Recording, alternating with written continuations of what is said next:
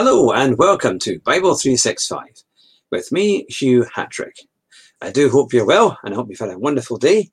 And it's day 137 of the program, and we're going to be reading from 2 Kings chapters 18 and 19 and then into the New Testament in John chapter 6, verses 22 to 44. So let's get started with Bible 365 and 2 Kings chapter 18.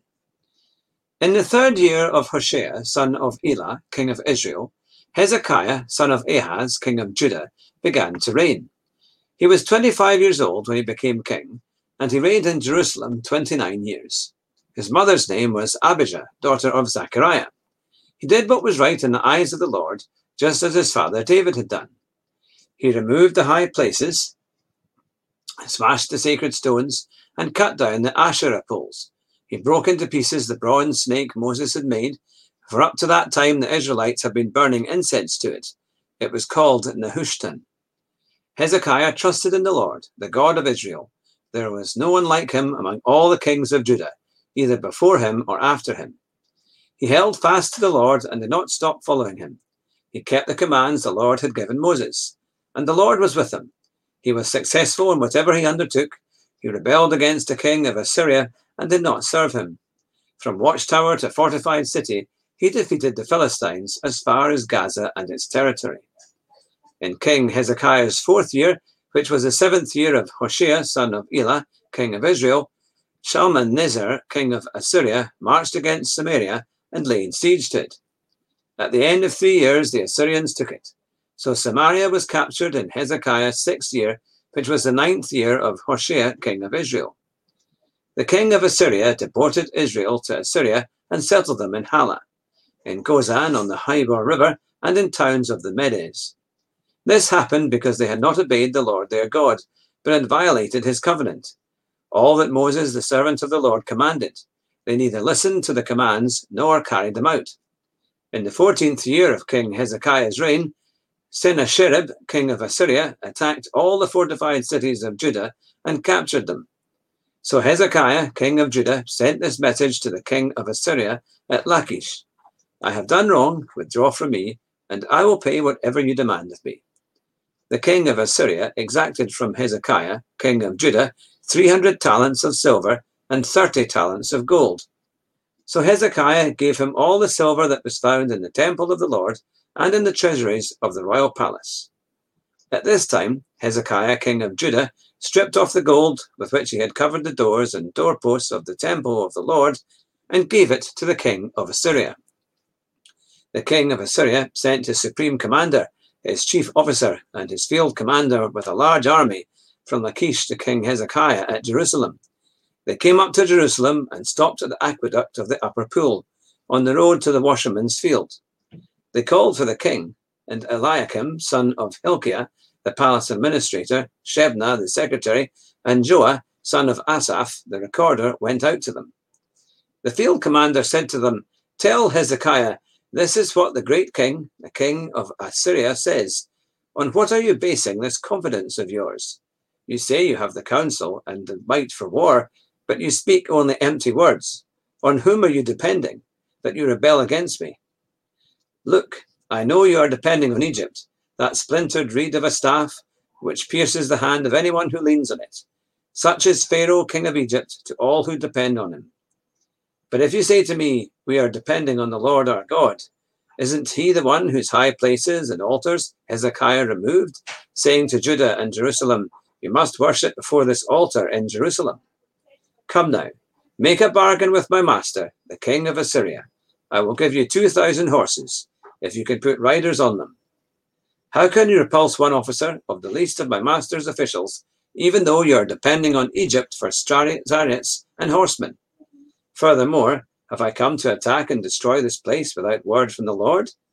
The Lord himself told me to march against this country and destroy it. Then Eliakim, son of Hilkiah, and Shebna and Joah said to the field commander, Please speak to your servants in Aramaic, since we understand it. Don't speak to us in Hebrew in the hearing of the people on the wall. But the commander replied, Was it only to your master, and that my master sent me to say these things, and not to the people sitting on the wall?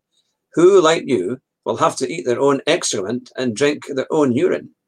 Then the commander stood and called out in Hebrew, Hear the word of the great king, the king of Assyria.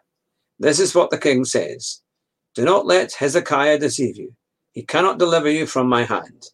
Do not let Hezekiah persuade you to trust in the Lord when he says, The Lord will surely deliver us.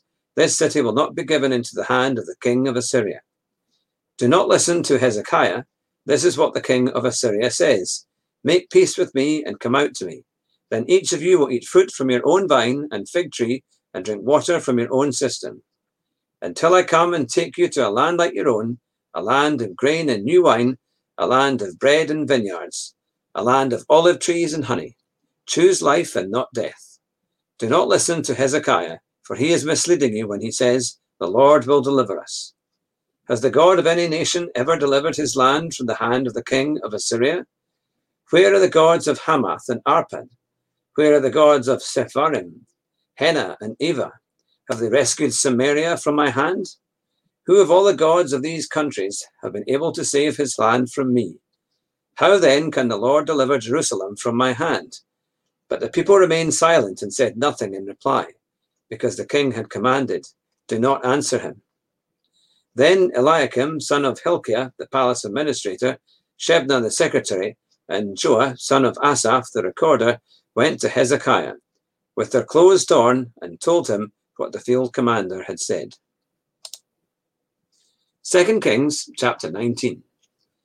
When King Hezekiah heard this, he tore his clothes and put on sackcloth and went into the temple of the Lord. He sent Eliakim, the palace administrator, Shebna, the secretary, and the leading priests, all wearing sackcloth, to the prophet Isaiah, son of Amos. They told him, This is what Hezekiah says This day is a day of distress and rebuke and disgrace. And when children come to the moment of birth and there is no strength to deliver them, it may be that the Lord your God will hear all the words of the field commander, whom his master, the king of Assyria, has sent to ridicule the living God, and that he will rebuke him for the words the Lord your God has heard. Therefore, pray for the remnant that still survives. When King Hezekiah's officials came to Isaiah, Isaiah said to them, Tell your master, this is what the Lord says. Do not be afraid of what you have heard. Those words with which the underlings of the king of Assyria have blasphemed me. Listen, when he hears a certain report, I will make him want to return to his own country, and there I will have him cut down with the sword. When the field commander heard that the king of Assyria had left Lachish, he withdrew and found the king fighting against Libnah. Now Sennacherib received a report that Tirhakah, the king of Cush, was marching out to fight against him. So he again sent messengers to Hezekiah with this word Say to Hezekiah, king of Judah, do not let the God you depend on deceive you when he says, Jerusalem will not be given into the hands of the king of Assyria. Surely you have heard what the king of kings of Assyria have done to all the countries, destroying them completely, and you will be delivered.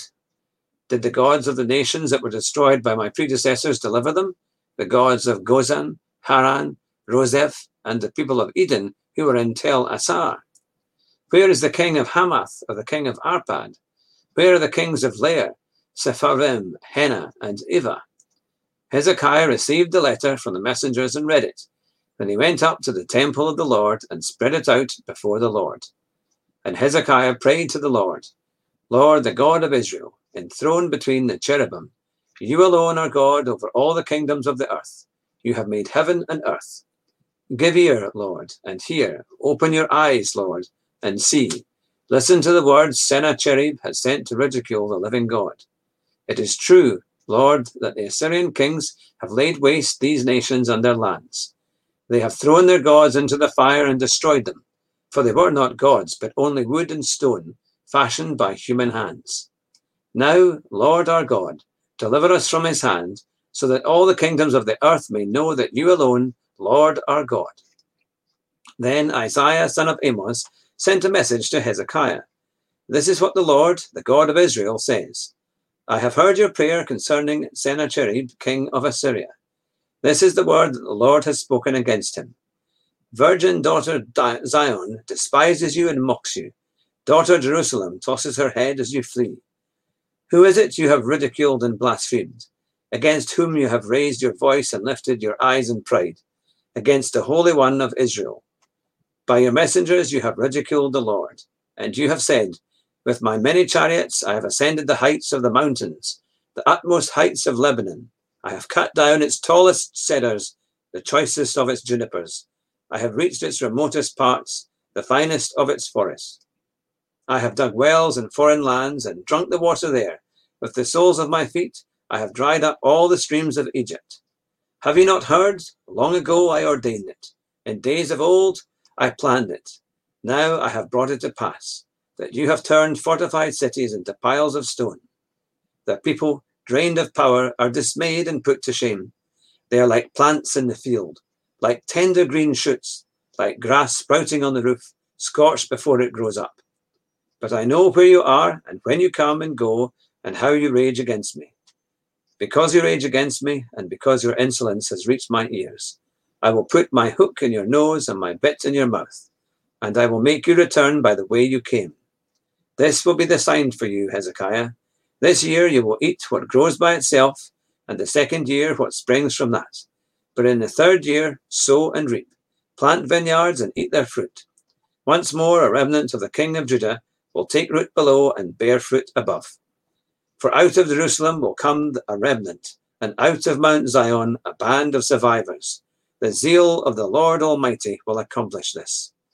Therefore, this is what the Lord says concerning the king of Assyria.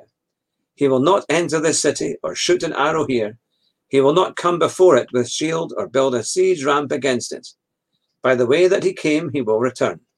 He will not enter this city, declares the Lord. I will defend this city and save it for my sake and for the sake of David my servant.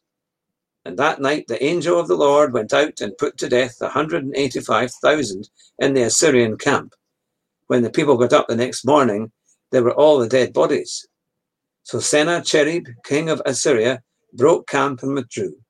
He returned to Nineveh and stayed there. One day, while he was worshipping in the temple of his god Nisroch, his sons Adrammelech and Sharezer killed him with the sword and they escaped to the land of Ararat, and Esarhaddon, his son, succeeded him as king.